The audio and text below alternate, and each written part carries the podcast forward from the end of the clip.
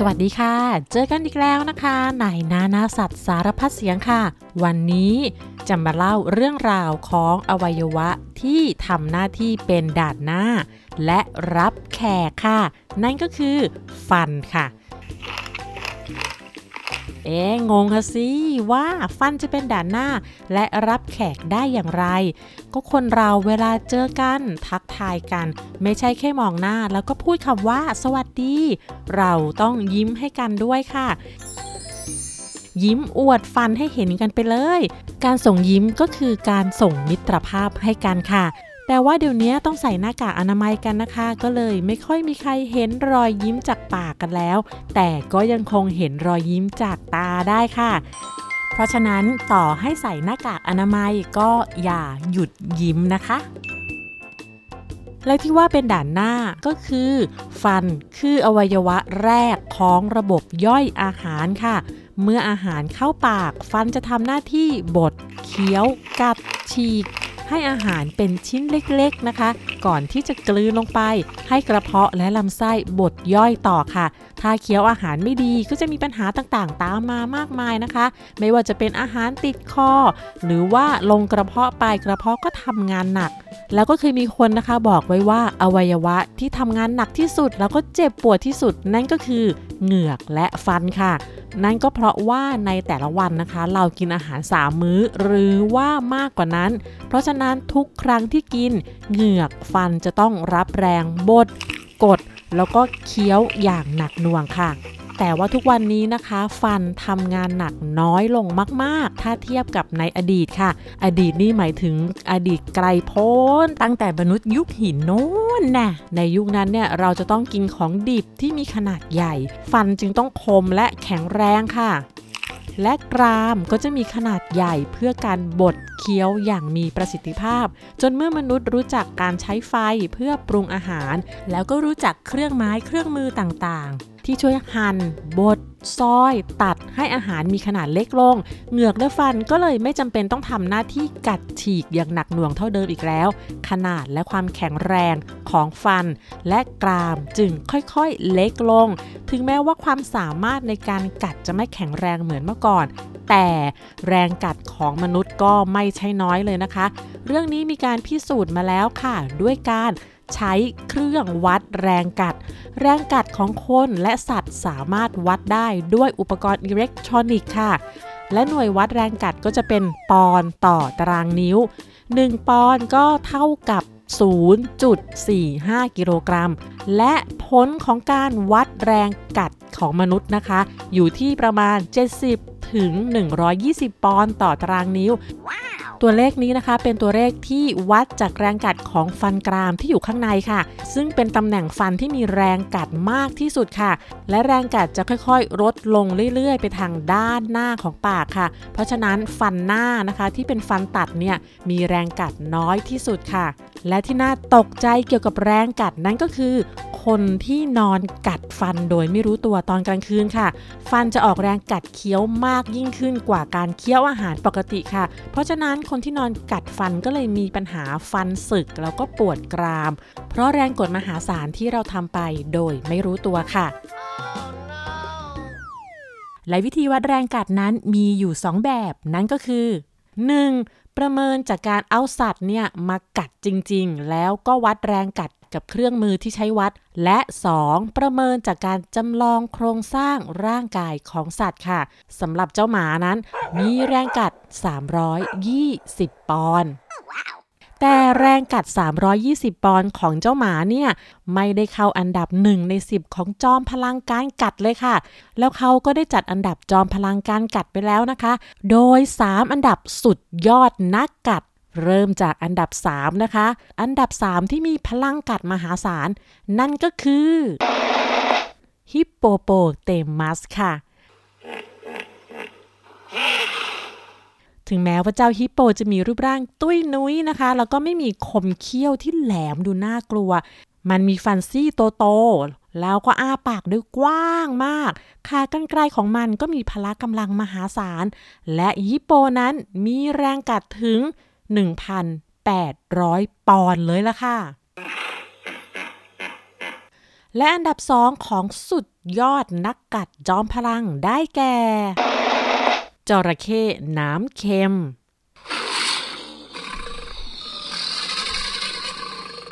เจ้าจระเข้น้ำเค็มเนี่ยเป็นสัตว์นักล่าที่ดูน่ากลัว มีฟันแหลมคม แล้วก็มีปากที่ใหญ่และยาวมากเลยนะคะ มันมาพร้อมกับผิวหนังที่แข็งแกร่ง และหางที่ยาวทรงพลัง ขากรรไกรก็อ้าด้วยกว้างแบบสุดๆเลยค่ะ แล้วก็ได้มีการวัดแรงกัดของจระเข้มาแล้ว จระเข้นั้นมีแรงกัดมากถึง3,700 ปอนด์ ทั้งฮิปโปและจระเข้นะคะ คือสัตว์ที่ประเมินโดยการให้กัดจริง ๆ ผ่านเครื่องอิเล็กทรอนิกส์ที่วัดแรงกัดค่ะ จากการประเมินสัตว์หลาย ๆ ชนิดเนี่ยก็พบว่ามีสัตว์จำนวนมาก ที่ไม่สามารถจับมันมากัดโดยผ่านเครื่องวัดแรงกัดได้ เพราะฉะนั้นนักวิทยาศาสตร์ก็เลยสร้างแบบจำลองกระโหลก ขากรรไกรกล้ามเนื้อและฟันและเอาสิ่งเหล่านี้ไปใส่ในคอมพิวเตอร์ เพื่อคำนวณแรงกัด จากการประเมินด้วยการคำนวณแรงกัดนี้นะคะ ก็พบว่าสัตว์อันดับหนึ่งที่เป็นแชมเปี้ยน จอมพลังการกัดแรงที่สุดในโลก ในยุคปัจจุบันนี้ นั่นก็คือ ฉลามขาว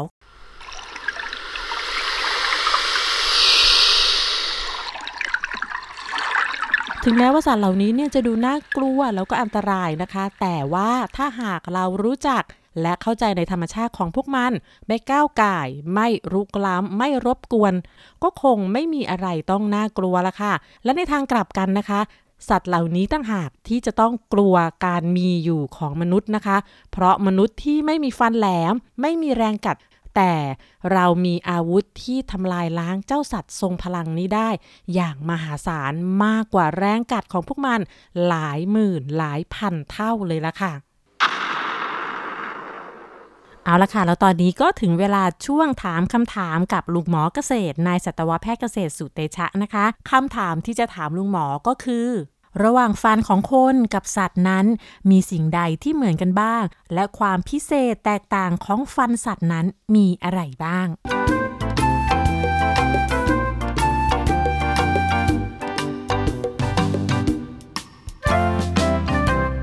มนุษย์เนี่ยเป็นสัตว์ที่มีฟัน 2 ชุด ก็คือตอนเด็กๆ เราจะมีฟันน้ำนมนะครับ แล้วพอเราโตขึ้นมา ก็ฟันน้ำนมจะหลุดไป แล้วก็กลายเป็นฟันแท้ ซึ่งจะใช้ไปตลอดชีวิต ในกลุ่มของคน แล้วก็ลิงไม่มีหาง เช่น อุลังอุตัง ชิมแปนซีชนี ก็จะมีใช้ฟันแบบนี้เหมือนกันหมดนะครับ แต่ว่าในโลกนี้เนี่ยก็ยังมีฟันที่มีหลายแบบนะครับ ยกตัวอย่างนะครับ ช้างเนี่ย ที่เราเรียกว่างาช้างความจริงมันคือฟันเขี้ยวของช้างที่ยาวได้ตลอดชีวิต ยิ่งแก่ก็ยิ่งยาวนะครับ ฟันด้านในของช้างเนี่ยช้างก็ไม่มีฟันตัดนะครับหรือว่าฟันด้านหน้าที่เราเวลาเรายิงฟันกับกระจกแล้วจะเห็นเนี่ยช้างไม่มีนะครับช้างก็มีเป็นฟันกรามเลย ซึ่งใช้สำหรับบดเคี้ยวพืชต่างๆ แล้วก็ที่สำคัญคือช้างเนี่ยสามารถเปลี่ยนชุดฟันได้ตามช่วงอายุนะครับโดยเพราะว่า ช้างเนี่ยวิวัฒนาการมาให้กินพืชไปตลอดชีวิต เพราะนั้นเนี่ยฟันของเขาเนี่ยมันจะสึก ถ้ามีชุดเดียวใช้ตลอดชีวิตมันก็สึกสุดท้ายก็จะตาย เพราะว่ากินอาหารไม่ได้ ธรรมชาติก็เลยช่วยให้ช้างเนี่ยสามารถสร้างฟันชุดใหม่ๆ ขึ้นมาได้ตลอดชีวิตนะครับ ฟันอีกแบบหนึ่งที่น่าสนใจก็คือ ฟันกระต่าย หรือว่าในกลุ่มของหนูกระรอก พวกนี้ฟันของเขาเนี่ยเกิดมามีชุดเดียวนะครับ แต่ว่าเป็นชุดเดียวที่โตได้ตลอดชีวิต งอกยาวได้ตลอดชีวิต เช่นเดียวกับงาช้าง เพราะฉะนั้นเนี่ยสัตว์จำพวกกระต่ายจำพวกหนูจำพวกกระรอก จึงมีความจำเป็นที่จะต้องแทะอาหารที่มีความแข็ง เพื่อให้ฟันเนี่ยมันสึกต่อไป แล้วก็สามารถใช้งานได้อย่างมีประสิทธิภาพ เพราะว่าถ้าเกิดว่ามันกินแต่อาหารนิ่มๆ ฟันมันไม่สึก ฟันมันก็จะยาว ทั้งฟันตัดด้านหน้า แล้วก็ฟันกรามด้านใน ทีนี้ก็หุบปากไม่ได้ กินอาหารไม่ได้ เจ้าของสัตว์บางคนก็จะพามาพบสัตวแพทย์ เพื่อให้สัตวแพทย์เนี่ยช่วยตัดฟันช่วยกรอฟันให้อยู่ในความยาวที่เหมาะสม กระต่ายที่อยู่ในป่าไม่มีปัญหานี้ เพราะว่าชีวิตของกระต่ายที่อยู่ในป่าจะต้องหาอาหารแข็งๆกินตลอดชีวิต ฟันจะสึกตามธรรมชาติ ไม่ประสบปัญหาเดียวกับกระต่ายที่เลี้ยงอยู่ตามบ้าน ฟันอีกแบบหนึ่งที่น่าสนใจคือฉลาม ฉลามเนี่ยเป็นสัตว์ผู้ล่าที่อยู่เหนือสุดของปลาทั้งปวงที่อยู่ในทะเลนะครับมีหน้าที่ก็คือกินสัตว์อื่นเป็นอาหารตลอดชีวิต เพราะนั้นฉลามเนี่ยก็เลยถูกออกแบบมาให้มีฟันที่สามารถงอกใหม่นะครับตามลำดับแล้วก็สามารถใช้ฟันใหม่ๆเนี่ยกัดล่าเหยื่อ แล้วก็หลุดไปแล้วก็งอกขึ้นมาใหม่ ตามลำดับทำให้ฉลามมีอายุยืนนะครับฉลามกรีนแลนด์ ใกล้ ๆ กับทางขั้วโลกเหนือเนี่ยสามารถมีอายุได้ยาวเป็น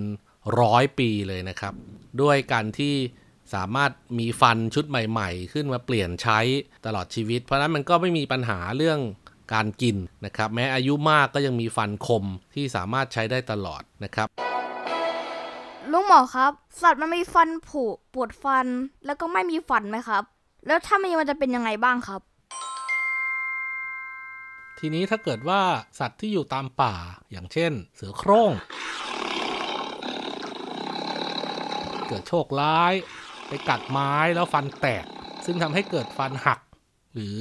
ฟันผุนะครับ อันนี้เรื่องใหญ่เลยนะครับในคนเรายังเวลามีฟันผุฟันแตกฟันหักเราก็ไปหาหมอฟัน คุณหมอเขาก็จะช่วยได้นะครับ แต่ในขณะที่สัตว์ตามป่าเนี่ยไม่มีใครช่วยนะครับ ฟันผุปวดฟันกินอาหารไม่ได้ถึงขั้นเสียชีวิตเลยนะครับ ซึ่งเป็นเรื่องที่ร้ายแรงมากๆสำหรับสัตว์ที่อยู่ในป่า ทีนี้ในโลกนี้ก็จะมีสัตว์อีกหลายชนิดที่ไม่มีฟันนะครับ แต่ว่าก็หากินได้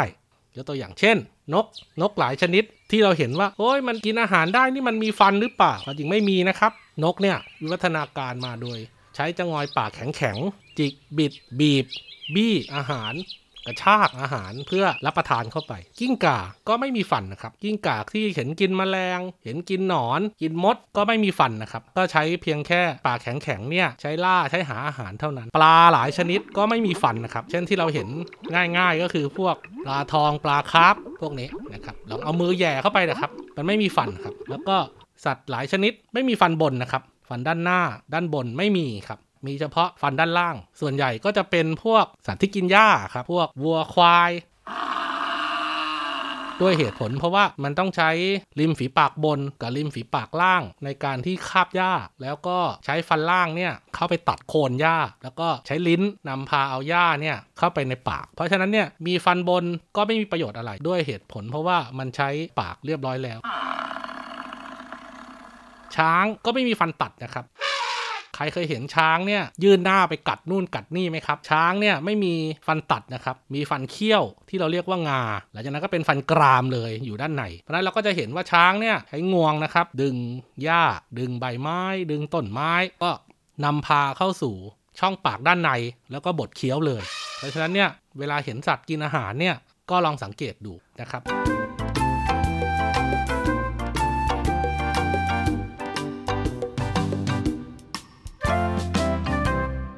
ขอบคุณลุงหมอเกษตรที่มาให้ความรู้เรื่องฟันของสัตว์ค่ะ ตอนนี้มาถึงเกร็ดน่ารู้เกี่ยวกับฟันของสัตว์ ที่ป้าแวนด้าไปรวบรวมมา เพื่อจะมาเล่าให้ฟังแล้วนะคะ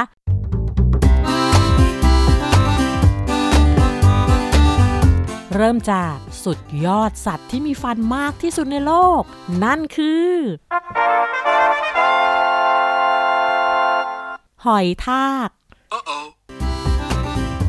ายคนผิดหวังนะคะ อ้าว ไม่ใช่ฉลามหรอกเหรอ ฉลามมีฟันเยอะจริง ๆ ค่ะ อย่างฉลามขาวตัวใหญ่เนี่ยมีฟันประมาณ 3,000 ซี่ในคราวเดียวกันเลย โดยเรียงเป็นแถวตามแนวขากรรไกรบนและล่าง แต่ว่าตลอดชีวิตของฉลามมีฟันมากกว่านั้นมันมีฟันเป็นหมื่นหมื่นซี่เลยค่ะ เพราะฟันสามารถหลุดแล้วก็งอกใหม่ได้เรื่อยๆ หมุนเวียนอย่างต่อเนื่อง ถ้าฟันซี่ใดหลุดออกมา อีกซี่หนึ่งก็จะเลื่อนไปข้างหน้าเพื่อเข้าแทนที่และฟันซี่ใหม่ก็จะงอกขึ้น เป็นแบบนี้ไปเรื่อยๆ แต่ที่ว่าฟันฉลามมีเป็นหมื่นซี่นั้นก็ยังน้อยเมื่อเทียบกับหอยทากค่ะ หอยทากมีฟันมากที่สุดในบรรดาสัตว์ทุกชนิด ฟันของหอยทากไม่ใช่ฟันปกตินะคะ มันเป็นฟันที่เรียงเป็นแถวบนลิ้นของมัน หอยทากที่อยู่ในสวนเนี่ยมีฟันอยู่ประมาณ 14,000 ซี่ ในขณะที่สายพันธุ์อื่น ๆ มีฟันได้มากกว่า 20,000 ซี่ และถ้าเราใช้กล้องขยายนะคะส่องดูในปากของทากทะเล ก็จะพบว่าเจ้าสิ่งมีชีวิตตัวเล็ก ๆ ตัวนี้มีฟันซี่กระติดหนึ่งนะคะ ที่ใช้งานคล้ายกับตะไบเรียงรายกันอยู่ในปากมากกว่าแสนซี่ค่ะ ซึ่งสิ่งที่เห็นเนี้ยจริง ๆ แล้วเขาไม่ได้เรียกว่าฟันนะคะ เขาจะเรียกว่าแรดูล่า และถ้าเจ้าแรดูล่าเหล่านี้ได้รับความเสียหาย มันก็จะมีระบบหมุนเวียนมีของใหม่มาแทนของเก่าคล้ายกับฉลามด้วยนะคะ เพราะอย่างนั้นเจ้าหอยทากก็เลยได้รับรางวัลสุดยอดฟันเยอะอันดับหนึ่งไปครองค่ะ และฟันของโลมานั้นสามารถบอกอายุของมันได้ ฟันของโลมานะคะจะคล้ายๆกับต้นไม้ นั่นก็คือฟันของมันมีวงแหวนที่สามารถบอกอายุของมันได้ค่ะ ฟันของมันจะอยู่ถาวรไม่มีซี่ไหนงอกขึ้นมาแทนซี่เก่าได้ และถ้าเรานับวงแหวนภายในฟันของพวกมัน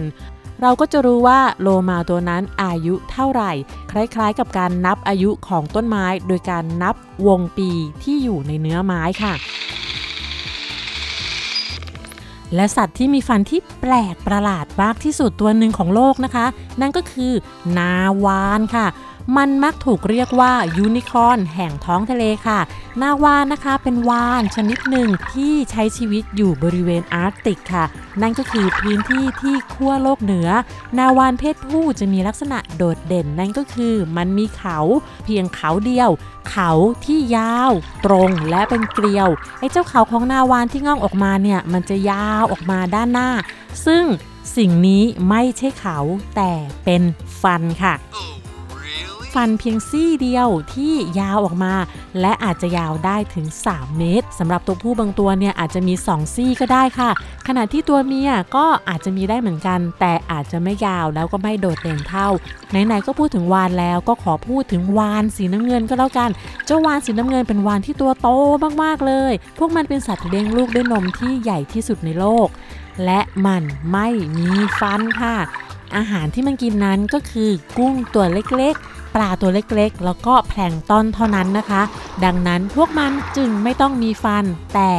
มีตัวกรองที่คล้ายกับขนแปลงเรียกว่าบาลีนค่ะ ซึ่งมีลักษณะเป็นซี่ซี่ซี่ซี่เหมือนกับหวี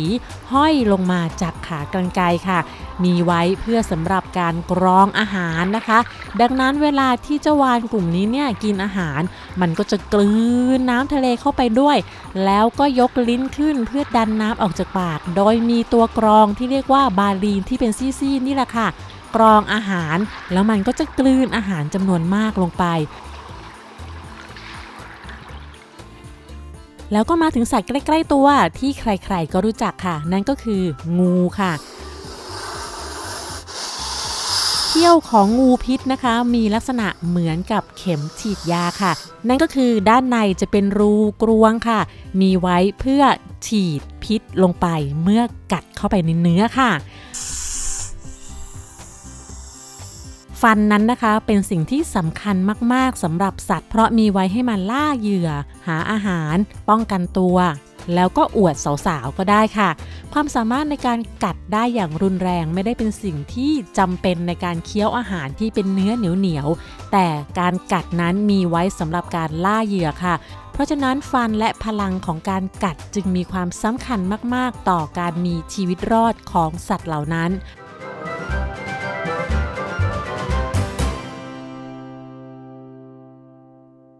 แหมเรื่องฟันของสัตว์เนี่ยเล่าได้อีกเยอะเลยล่ะค่ะ แต่ว่าตอนนี้ได้เวลาของนิทานแล้วล่ะค่ะ นิทานเกี่ยวกับฟันวันนี้ป้าแวนด้าแต่งเองค่ะ มีชื่อเรื่องว่า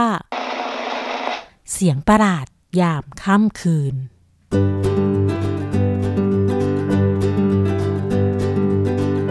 ค่ำคืนนี้ท้องฟ้าปลอดโปร่ง พระจันทร์เต็มดวงส่องสว่างไปทั่วผืนป่า ปกติช่วงเวลานี้จะเป็นเวลานอนของเจ้านก แต่ค่ำคืนนี้แสงจันทร์และสายลมเย็นทำให้นกน้อยคึกคัก มีความสุข มันจึงบินออกมาจากรัง แล้วก็ท่องเที่ยวไปเรื่อยๆ แล้วมันก็ได้เห็นว่า ป่าในตอนกลางคืนนั้น ช่างมีชีวิตชีวาไม่ต่างจากตอนกลางวัน มีสัตว์กลางคืนมากมาย ออกมาเดินเล็มหญ้าอย่างสบายใจ แล้วมันก็เห็นเม่นตัวใหญ่ตัวหนึ่งเดินลากค้นแข็งๆเสียงแกรกกรากมาตามพื้น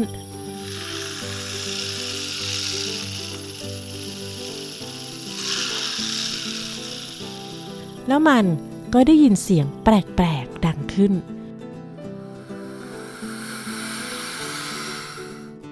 เม่นเดินเข้ามาหานกน้อยแล้วพูดว่า ได้ยินใช่ไหม นกน้อยก็ตอบว่า ได้ยินสิ เสียงอะไรอะ่ะ ไม่คุ้นเลย แล้วเม่นก็พูดว่า เสียงเหมือนพวกสัตว์กินเนื้อนะ นกทำท่าตกใจโอ้นี่คือสัตว์กินเนื้อตัวใหม่ในป่าของเราอย่างนั้นเหรอ เสียงร้องนั้นดังขึ้นอีก แล้วก็ดังขึ้นอีก แล้วเม่นก็ออกความเห็นว่า แต่สัตว์กินเนื้อจะไม่ค่อยร้องนะ พวกมันน่ะจะเดินมาเงียบๆ เพราะว่าถ้าร้องเสียงดังแล้วก็พวกเราก็จะวิ่งหนี ฉันว่าต้องมีอะไรแปลกๆ แน่ ๆ เลย เสียงประหลาดยังคงดังเรื่อยๆ ไม่มีใครรู้ว่าเสียงอะไร จนกระทั่งดวงจันทร์ลอยเลื่อนไปอีกขอบฟ้า และอีกไม่นาน พระอาทิตย์ก็กำลังจะขึ้นแล้ว สัตว์ต่างๆ ในทุ่งกว้างก็แยกย้ายกันไปพักผ่อนในที่ของตัวเอง นกน้อยบินกลับเข้ารัง มันหาวด้วยความง่วงตาของเจ้านกน้อยก็ค่อยๆ รีลง รีลง มันเอียงคอและหลับตา แต่ไม่ทันจะได้นอนหลับ เสียงนั้นก็ดังขึ้นอีก จนนกน้อยสะดุ้งตื่น ลืมตาท่ามกลางความสว่างของดวงอาทิตย์ยามเช้า ฉันทนฟังเสียงนี้ต่อไป โดยไม่รู้ว่านี่คือเสียงอะไรไม่ได้แล้ว นกน้อยจึงบินออกมาจากรังมันบินไปที่บ้านของเม่น ซึ่งเป็นโพรงอยู่ใต้ต้นไม้ใหญ่ เมื่อมาถึงมันก็เรียกให้เม่นออกมา เม่นก็ลากค้นแข็งๆออกมาหาหน้าตางัวเงีย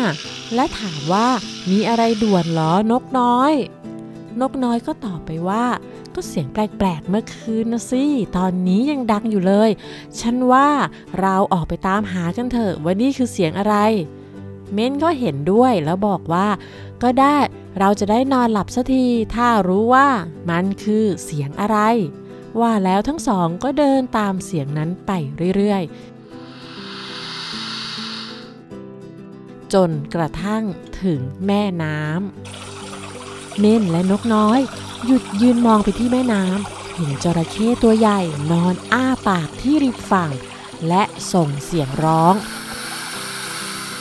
เม่นบอกว่า ตอนนี้เรารู้แล้วว่าเสียงอะไร เพราะฉะนั้นเรากลับบ้านไปนอนเถอะ แต่นกน้อยยังไม่อยากกลับ มันบอกว่า แต่ฉันก็อยากจะรู้ว่าจระเข้มันร้องทำไม ฉันเดินไปถามจระเข้ดีกว่า ว่าแล้วนกน้อยก็เดินเข้าไปหาจระเข้เม่นเห็นอย่างนั้นก็ตกใจแล้วตะโกนเรียกเดี๋ยว หยุดก่อน แล้วถ้าจระเข้ร้องเพราะความหิว คุณอาจจะโดนกินนะนกน้อยก็เริ่มรู้สึกกลัว และแล้วเม่นก็นึกอะไรขึ้นมาได้ คุณนก แต่คุณมีปีกนี่ คุณก็ยืนถามไกลๆ ถ้าจระเข้เข้ามา คุณก็บินหนีให้ทันก่อนจะถูกงับกินก็ได้นะ นกน้อยมองปีกตัวเอง จริงสิ ฉันมีปีก แล้วนกน้อยก็บินไปเกาะกิ่งไม้ ใกล้ๆจระเข้จระเข้ตัวใหญ่นอนอ้าปากกว้าง ร้องครวญครางริมแม่น้ำมันร้องจนน้ำตาไหล นกน้อยรู้สึกสงสารที่เห็นน้ำตาจระเข้ผู้ยิ่งใหญ่และเข้มแข็ง นกน้อยก็เลยถามว่า คุณร้องทำไมหรอคุณจระเข้จระเข้เหลือบตามองนกน้อยแล้วตอบว่า ฉันปวดฟัน นกน้อยลังเลแล้วเขาก็ถามจระเข้ว่า ให้ฉันช่วยอะไรได้ไหมล่ะ จระเข้หลับตาแล้วก็มีหยดน้ำตาไหลออกมา เขาพูดว่า ช่วยเอาฟันที่ปวดออกจากปากของฉันทีนกน้อยบินเข้ามาใกล้ๆ ก็เห็นฟันของจระเข้ที่แหลม คม แล้วก็ใหญ่เรียงรายอยู่เต็มปากจระเข้ ตรงฟันกรามของจระเข้มีก้างปลาขนาดใหญ่ ปักอยู่ตรงซอกเหงือก จนเหงือกตรงนั้นอักเสบบวม แดง นกน้อยจึงบินมาเกาะที่ปากของจระเข้แล้วก็ใช้ปากของตัวเอง งับไปที่ก้างปลานั้น แล้วก็ออกแรง ดึง ดึง ดึง จนในที่สุดก้างป่าก็หลุดออกจากเหงือกของจระเข้จระเข้ร้องด้วยความเจ็บปวด แต่ความเจ็บปวดนั้นก็ค่อยๆลดลงลดลง แล้วก็หายไปพร้อมๆกับก้างป่าที่หลุดออกจากปากหลังจากวันนั้นจระเข้ก็จะมานอนอาบแดดที่ริมฝั่งแม่น้ำและอ้าปาก ซึ่งในปากก็จะมีหอย ปู กุ้ง ปลาตัวเล็กๆ ที่เขาคาบมาจากแม่น้ำมาวางไว้ให้นกมาจิกกิน แล้วเราก็จะได้เห็นนกตัวเล็กๆ บินมาเกาะที่ปากจระเข้แล้วก็จิกกินอาหารในปากของจระเข้จนทุกวันนี้และทั้งหมดนั้นก็คือเรื่องฟันอันน่ามหัศจรรย์ของบรรดานานาสัตว์ แล้วพบกันใหม่ในครั้งหน้านะคะ วันนี้สวัสดีค่ะ